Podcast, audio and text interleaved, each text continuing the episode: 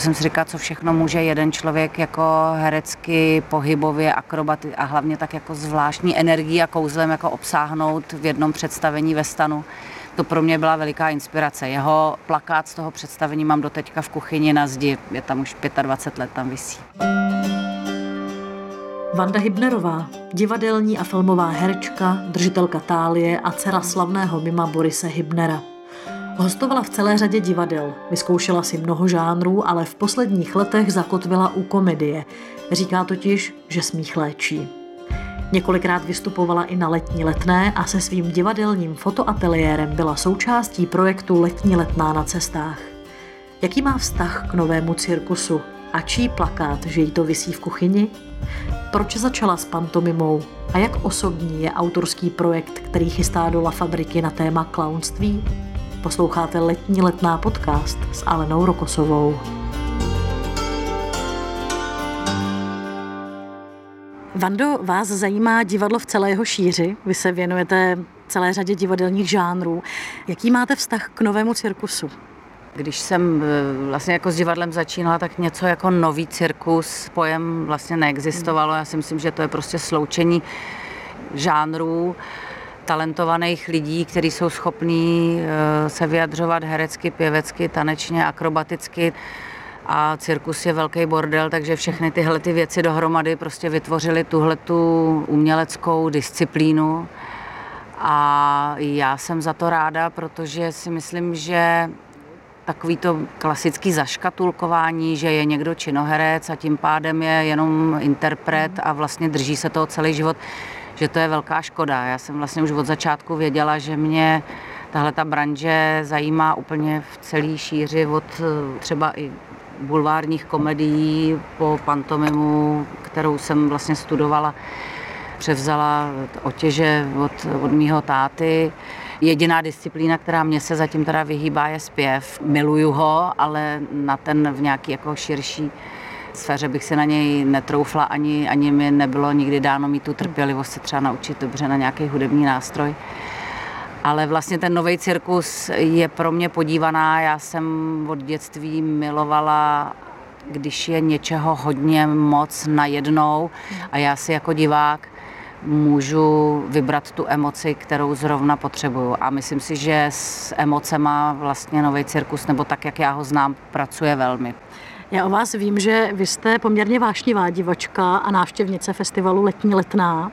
Co vás baví jako diváka? Co si vybíráte? Máte třeba nějaké oblíbence na té české scéně, ale i zahraniční? Já jsem nejenom vášnivá eh, navštěvovatelka, my jsme tam před eh, x lety provozovali něco jako takový divadelní fotoateliér. Letos bylo to na spadnutí, že bychom ho znovu, znovu oprášili ale bohužel z časových důvodů se to nepodařilo, tak doufám, že třeba ještě někdy v budoucnu ta příležitost bude a taky jsme na, na festivalu Letní letná několikrát hráli. Já se vždycky jako těším na tu nabídku, co přijde. V případě, že mi to moje jako divadelní uh, možnosti Ferman dovolí, tak uh, se snažím vidět všechno. Já jsem letos úplně jsem se zatetelila protože na programu bude Cirque Issy. Cirque Issy byl pro mě absolutní zjevení. Je to určitě víc jak 20 let zpátky a tohle to byl cirkus jednoho člověka, takového performera, který dělal tak neskutečné věci. Jsem si říkala, co všechno může jeden člověk jako herecky, pohybově, akrobaty a hlavně tak jako zvláštní energii a kouzlem jako obsáhnout v jednom představení ve stanu tak to pro mě byla veliká inspirace. Jeho plakát z toho představení mám doteďka v kuchyni na zdi, je tam už 25 let, tam visí. Cirque Issy, to je Joan eh, Legierm. Ano, ano, Joan Legierm. Jsem zvědavá, kolik mu je, protože už tenkrát před těma 25 lety už vypadal jako dost jetě. tak se na něj těším, tak na toho vyrazím jako stoprocentně. Diváci a posluchači vás určitě nejvíce znají z televize, z filmů, ze seriálů, nebo jako činoherní herečku, jako jednu ze čtyř dětí slavného mima Borise Hybnera. Řekněte mi, jaké bylo vyrůstat v tom kreativním bohemském prostředí, protože vaše maminka je malířka, váš táta byl mim, clown. Nakazilo vás to? Já si myslím, že když v takovémhle prostředí vyrůstáte, tak se nestanete strojním inženýrem nebo bankéřem, nebo je to možný, může, může se stát jako takováhle výjimka, ale to prostředí je nakažlivý a tím, že je spojený vlastně s tak velkou imaginací a máte možnost díky tomu vlastně jako vstupovat do různých světů, že vlastně v těch 70. 80. letech, když jsem vyrůstala, tak ten svět tady okolo nás byl dost šedivý a děsivý a mě vlastně bylo jako to umění nabídnutý a najednou zjistit, že je tam možnost nějaký seberealizace a filtrovat vlastně přesto ten svůj život, který třeba není zábavný. Někdo by začal brát drogy, aby ten život si nějak jako zpestřil a já jsem byla jak Alenka v říši divu prostě mezi obrazama mojí matky, která restaurovala různě po klášterech a kostelích, prostě barokní, gotický, renesanční prostě malby do toho táta, i když jsem s tím nevyrůstala, tak mě ovlivňovala výrazně prostě jeho, jeho divadelní kariéra, jeho cesta. Takže to bylo tak jako na snadě, že se tou cestou jako vydám, stejně tak jako se touhletou cestou vydala teď moje mladší dcera, pro mě nečekaně, ale vlastně jako předpokládatelně.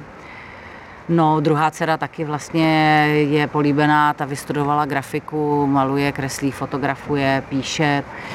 A tím, že jsem byla vedená jako k samostatnosti od začátku, tak jsem vlastně už hned od začátku se stávala jako i autorem, že jsem nečekala, že bych vystudovala domů a jako poslušná herečka čekala po castingu, jestli mě někam někdo obsadí. A když se ty věci neděly, tak jsem prostě dělala svoje vlastní hmm. projekty, ale zároveň mě těšilo a radovala jsem se z toho, když mě naopak někdo do svého projektu jako oslovil a mohla jsem toho interpreta dělat a mohla jsem se učit od někoho, takže já jsem se jako vlastně nikdy nebránila vůbec ničemu. Od televizní nekonečný seriály, který považuji za vlastně velmi těžký řemeslo a naučit se absolutní disciplíně, tak vedle toho vlastní projekt, jako třeba teď tady mám právě schůzku s Natálkou Kocábovou, se kterou připravujeme autorský projekt, který vlastně by vám odpověděl na tuhle tu otázku. To téma je čtyř nevlastních sester, jejichž otec je klaun. Mm-hmm.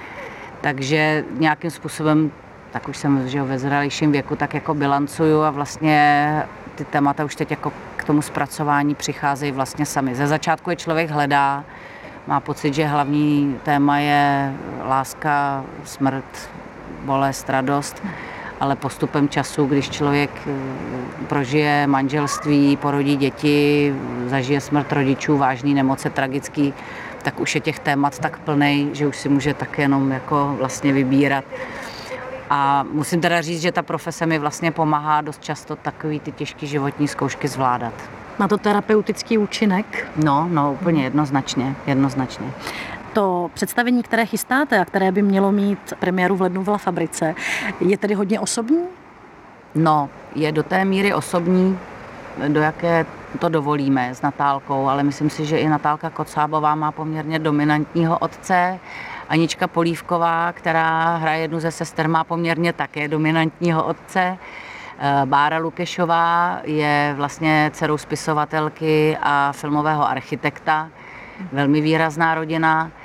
Ještě pořád nemáme čtvrtou sestru, na tu pravděpodobně budeme vypisovat konkurs, tu nejmladší. To pořád hledáme mladou herečku, která by rezonovala tady s tímhletím mhm. tématem. Takže myslím si, že každá z nás a i o to se vlastně s Natálkou snažíme, aby každá vlastně do té postavy mohla investovat úplně co nejvíce jako osobních zkušeností. No. Samozřejmě dlouho nám trvalo, než jsme našli muže, který by mohl toho našeho otce hrát. Každá jsme měli předobraz toho svýho a bylo to hrozně těžké a strašně jsme si přáli, aby ten muž měl velký charisma a aby přesto, že už bude trošku v letech, aby mohl vlastně toho našeho otce stvárnit, tak bude mít v sobě pořád takový ten zvláštní sexepíl, nějaký sentiment a lásku. A vybrali jsme Luboše Veselýho, jestli ho znáte ze Švandova divadla, mm-hmm. protože já ho znám od svých 18 let ještě, když hrával v Rubínu a celý ten jeho život je dost vlastně, řekla bych, podobný atmosféře života toho otce, takže Luboš Veselý bude náš klaun.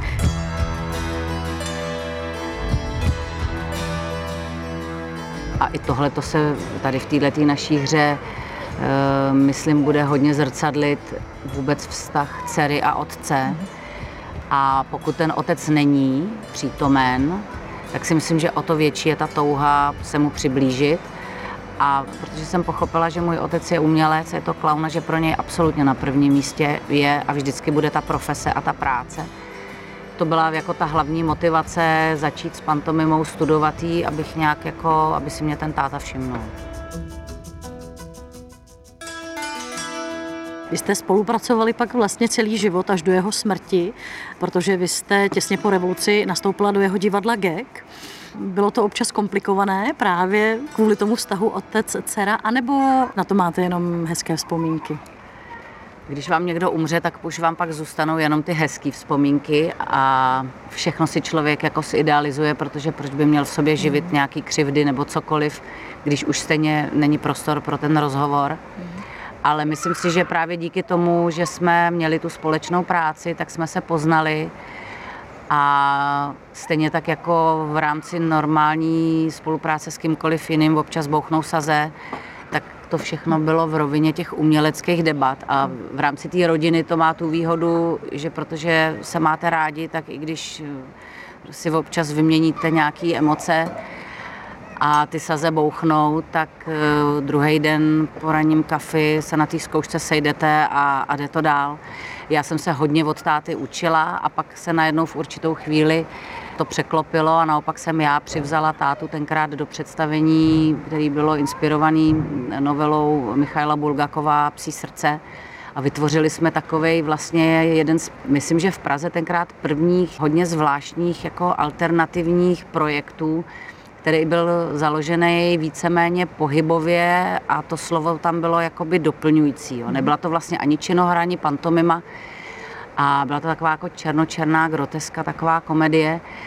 A tam si pamatuju, že to jsme hráli mnoho let a že táta rád, eh, rád a hodně jako zlobil, protože přinášel pořád nový a nový nápady.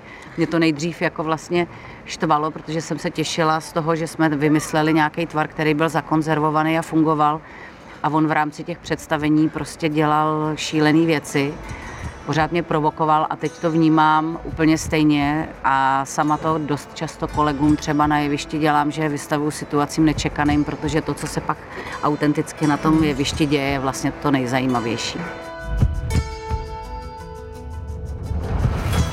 Ještě bych se chtěla zeptat na jednu legendu, a to je Ctibor Turba. Potkávala jste se s ním často? Protože on byl do jisté míry průkopník právě toho žánru nového cirkusu u nás. Díky němu jsem pronikali ty vlivy nového cirkusu ještě před rokem 89 a spolupracoval s vaším otcem. No, to by bylo na otázku možná na někoho jiného, protože vytvořili dnes už naprosto kultovní představení uh, Harakiri, na kterým svýho času se byl podívat jistý mladý člověk, který se jmenuje Sláva Polunin, který ho tohleto představení ovlivnilo k tomu, že se stal vlastně klaunem a založil později teda i klaunskou školu. A po xx desítkách let eh, se setkal s mým otcem a vlastně ho vzal do svojí snow show, tak vlastně se oblouk uzavřel. Ale v určitý chvíli prostě se táta se Ctiborem eh, jejich cesty se rozešly, pak se v určitou chvíli zase sešly. Vím, že táta dělal u Ctibora v Alfredu ve dvoře představení. Pak se dokonce setkali na našem představení s Lucí Kašarovou v Altě na představení Angely. Tam přišli oba dva jako diváci, protože mezi nima byla nějaká taková jako letitá řevnivost, která nechci o tom asi mluvit, protože bych to neřekla přesně teď už táta se k tomu vyjádřit nemůže a Ctibor už je starý muž, takže i ty jeho vzpomínky můžou být třeba jenom jednostranný. Každopádně byly to v tu dobu velké dvě osobnosti, které, myslím, nakoply jednu generaci. Byly to takový Rolling Stones v tom divadle v té době, že tady byl Fialka s klasickou bílou marsovskou pantomimou a oni se vydali takovou tou pankáčskou cestou. Vy jste zmínila představení Angely, to jste vytvořila s tanečnicí a s uměleckou šéfkou studia Alta Lucí Kašiarovou. Je to vaše srdcovka? Absolutní, absolutní. My jsme si dokonce řekli, že tak jako oficiálně tomu představení neuděláme nikdy dernieru, vždycky se nám podaří jednou za rok ho třeba někde zahrát. Teď se nám to teda nepodařilo, protože díky covidu se dvakrát představení muselo odložit. Teď nemáme termín, protože Lucia kromě toho, že je šéfka Alty, teď ještě řediteluje divadlo v Banské Bystrici. Ona je úplný blázen, kancelář má ve vlaku. Pro mě to byla zlomový období, to představení vzniklo čerstvě po rozchodu s mým mužem a vlastně se dá říct, že jsem tím nastartovala takovou nějakou další další svoji uměleckou i lidskou etapu. Mě to představení strašně pomohlo a myslím si, že právě jak jsme mluvili o tom, že to divadlo může být mít terapeutický účinky, tak tohle teda jednoznačně v každém případě mělo. Jenom abychom přiblížili, to je, dá se říct, klaunérie. Vy jste dvě klaunky, které hlídají nebeskou bránu. No, nejsou to primárně klaunky. My jsme dlouho hledali nějakou společnou uměleckou cestu, protože Lucie je tanečnice a já jsem vlastně jakože činoherečka nebo věnující se pantomimě. Věděli jsme, že chceme spolu něco naskoušet, nevěděli jsme co a jednou na Velikonoce eh, u mě na Vysočině jsme prohlíželi nějakou knížku a viděli jsme tam fotky barokních andělů. A napadlo nás, že anděl je vlastně taková univerzální bytost, která může být úplně čímkoliv. Tak jsme si vymysleli takový dva smutný, černý bezďáky, anděle strážný, který žijou u popelnic, protože už je nikdo nepotřebuje, protože v ně nikdo nevěří. A tady tyhle ty dva černý anděle hlídají nebeskou bránu, do které nikdo nechodí, protože už do nebe prostě nikdo nejde, protože si to nezaslouží. A čekají tam dlouho a nebaví je to a chtěli by se na tu službu vykašlat, a protože jsou nesmrtelní, tak se nemůžou ani zabít. Takže jejich pokusy o sebevraždu se míjejí účinkem a z toho vlastně vznikala spousta takových jako tragikomických černých situací. A to představení bylo zvláštní tím, že jsme po každému vymysleli jiný konec.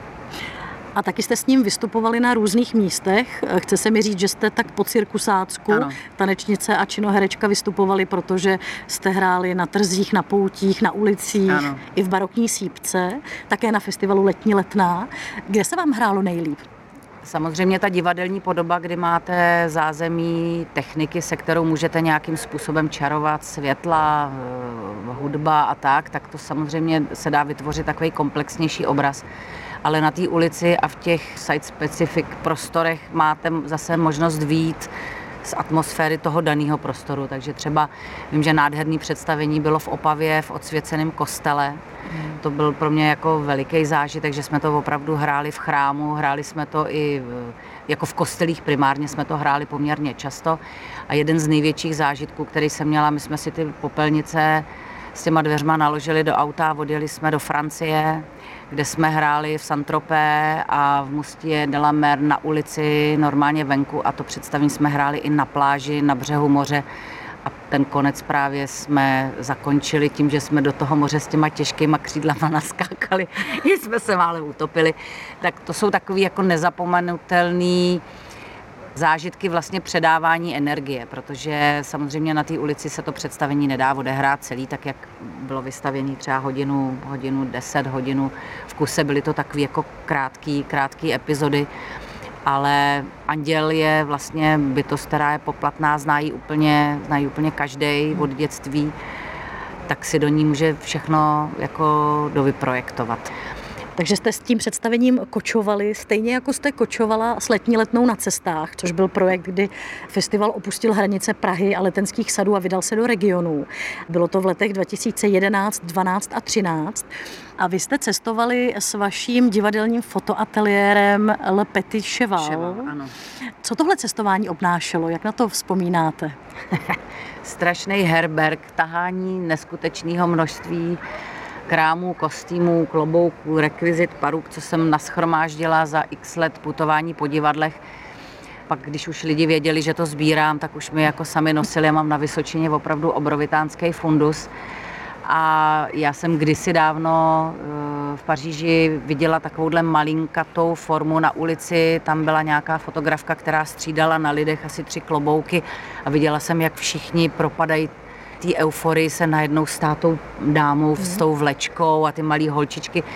Takže jsme to povýšili, že opravdu jsme naschromáždili takové množství kostýmů, že si ty lidi mohli vybrat, čím chtěli být, že jsme dělali třeba i repliky renesančních obrazů lidem, nebo dělali jsme filmové postavy nebo konkrétní lidi, státníky a tak. Vlastně ze všech těch rekvizit jsme vždycky poskládali fotografii a byla to taková jako pouťová zábava, protože přijde rodina s dětma ze zmrzlinou, během 20 minut jsme z nich vytvořili prostě úplně jiný bytosti a za dalších 20 minut odcházeli a fotku měli vytištěnou v rámečku.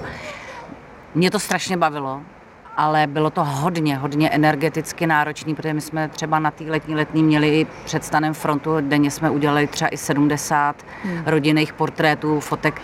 To už byla pak taková manufaktura, bylo nás tam v tom stanu třeba 7-8. Někdo oblíkal, někdo slíkal, někdo třídil kostýmy, někdo tisknul, lepil rámečky, prostě někdo obsluhoval hudbu. Takže když by se mi podařilo třeba příští rok dát takovouhle kampany, takovýchhle nadšenců, který by tohle to chtěli ještě jednou třeba jako absolvovat, tak já do toho určitě ráda půjdu. A vy jste tam spali v Maringotkách, nebo jak to bylo? My jsme spali v tom stanu, ve kterém jsme fotili na mokrých kobercích, protože vždycky se podařilo špatný počasí, takže ty stany nám buď trhali tornáda, vyseli jsme na těch plachtách, vždycky eh, hned první den, kdy jsme ten ateliér načančali, tak přišel takový slejvák, že polovina kostýmů se nám namočila. A my jsme samozřejmě nemohli ten stan eh, opustit, že i z bezpečnostních důvodů, takže jsme spali v té dekoraci, kterou jsme si vytvořili tam. A vy jste se přesouvali potom na další místa. Bavil by vás nějakou dobu takovýhle život? No, bavil. To je takový můj další plán. Já bych jako chtěla si pořídit malý obytný auto, tahle ta varianta toho života, eh, hraní na ulici mě pořád ještě strašně láká, protože ta situace, která teď je, je jakoby neudržitelná. Lidi strašně zvažují, jestli si koupí lístky do divadla jednou měsíčně nebo jednou za tři měsíce. Myslím si, že se to na tom na všem odrazí. Eh, nerada bych přišla o ten adrenalín a o tu profesi jako takovou takže dokud mi budou kosti a svaly sloužit, tak se nebojím, že bych si ty diváky, když nepřijdou do divadla, tak prostě já přijdu za nima na ulici. No. Já z vás trochu cítím, že nerada zůstáváte na jednom místě. Co se vaší profese týče, vy jste byla v angažmá jenom jednou v životě, a to ve Švandově divadle. A i v životě střídáte Prahu a Vysočinu. Žijete na půl tady na Malé straně, kde se i potkáváme, tady ve vašem rajonu, na kampě. Sedíme přímo nad Čertovkou. A na půl právě na svém ranči, kde chováte i koně. Jasně, akorát, že člověk některé věci třeba nedomyslí eh, z té euforie a z té touhy potom něco vytvářet, nedomyslí, že mu jednou bude 53, že mu začnou docházet síly a že třeba takový kůň je 30 let a že když mu slíbíte, že se o něj do smrti postaráte, takže si na sebe trošku upletete byč.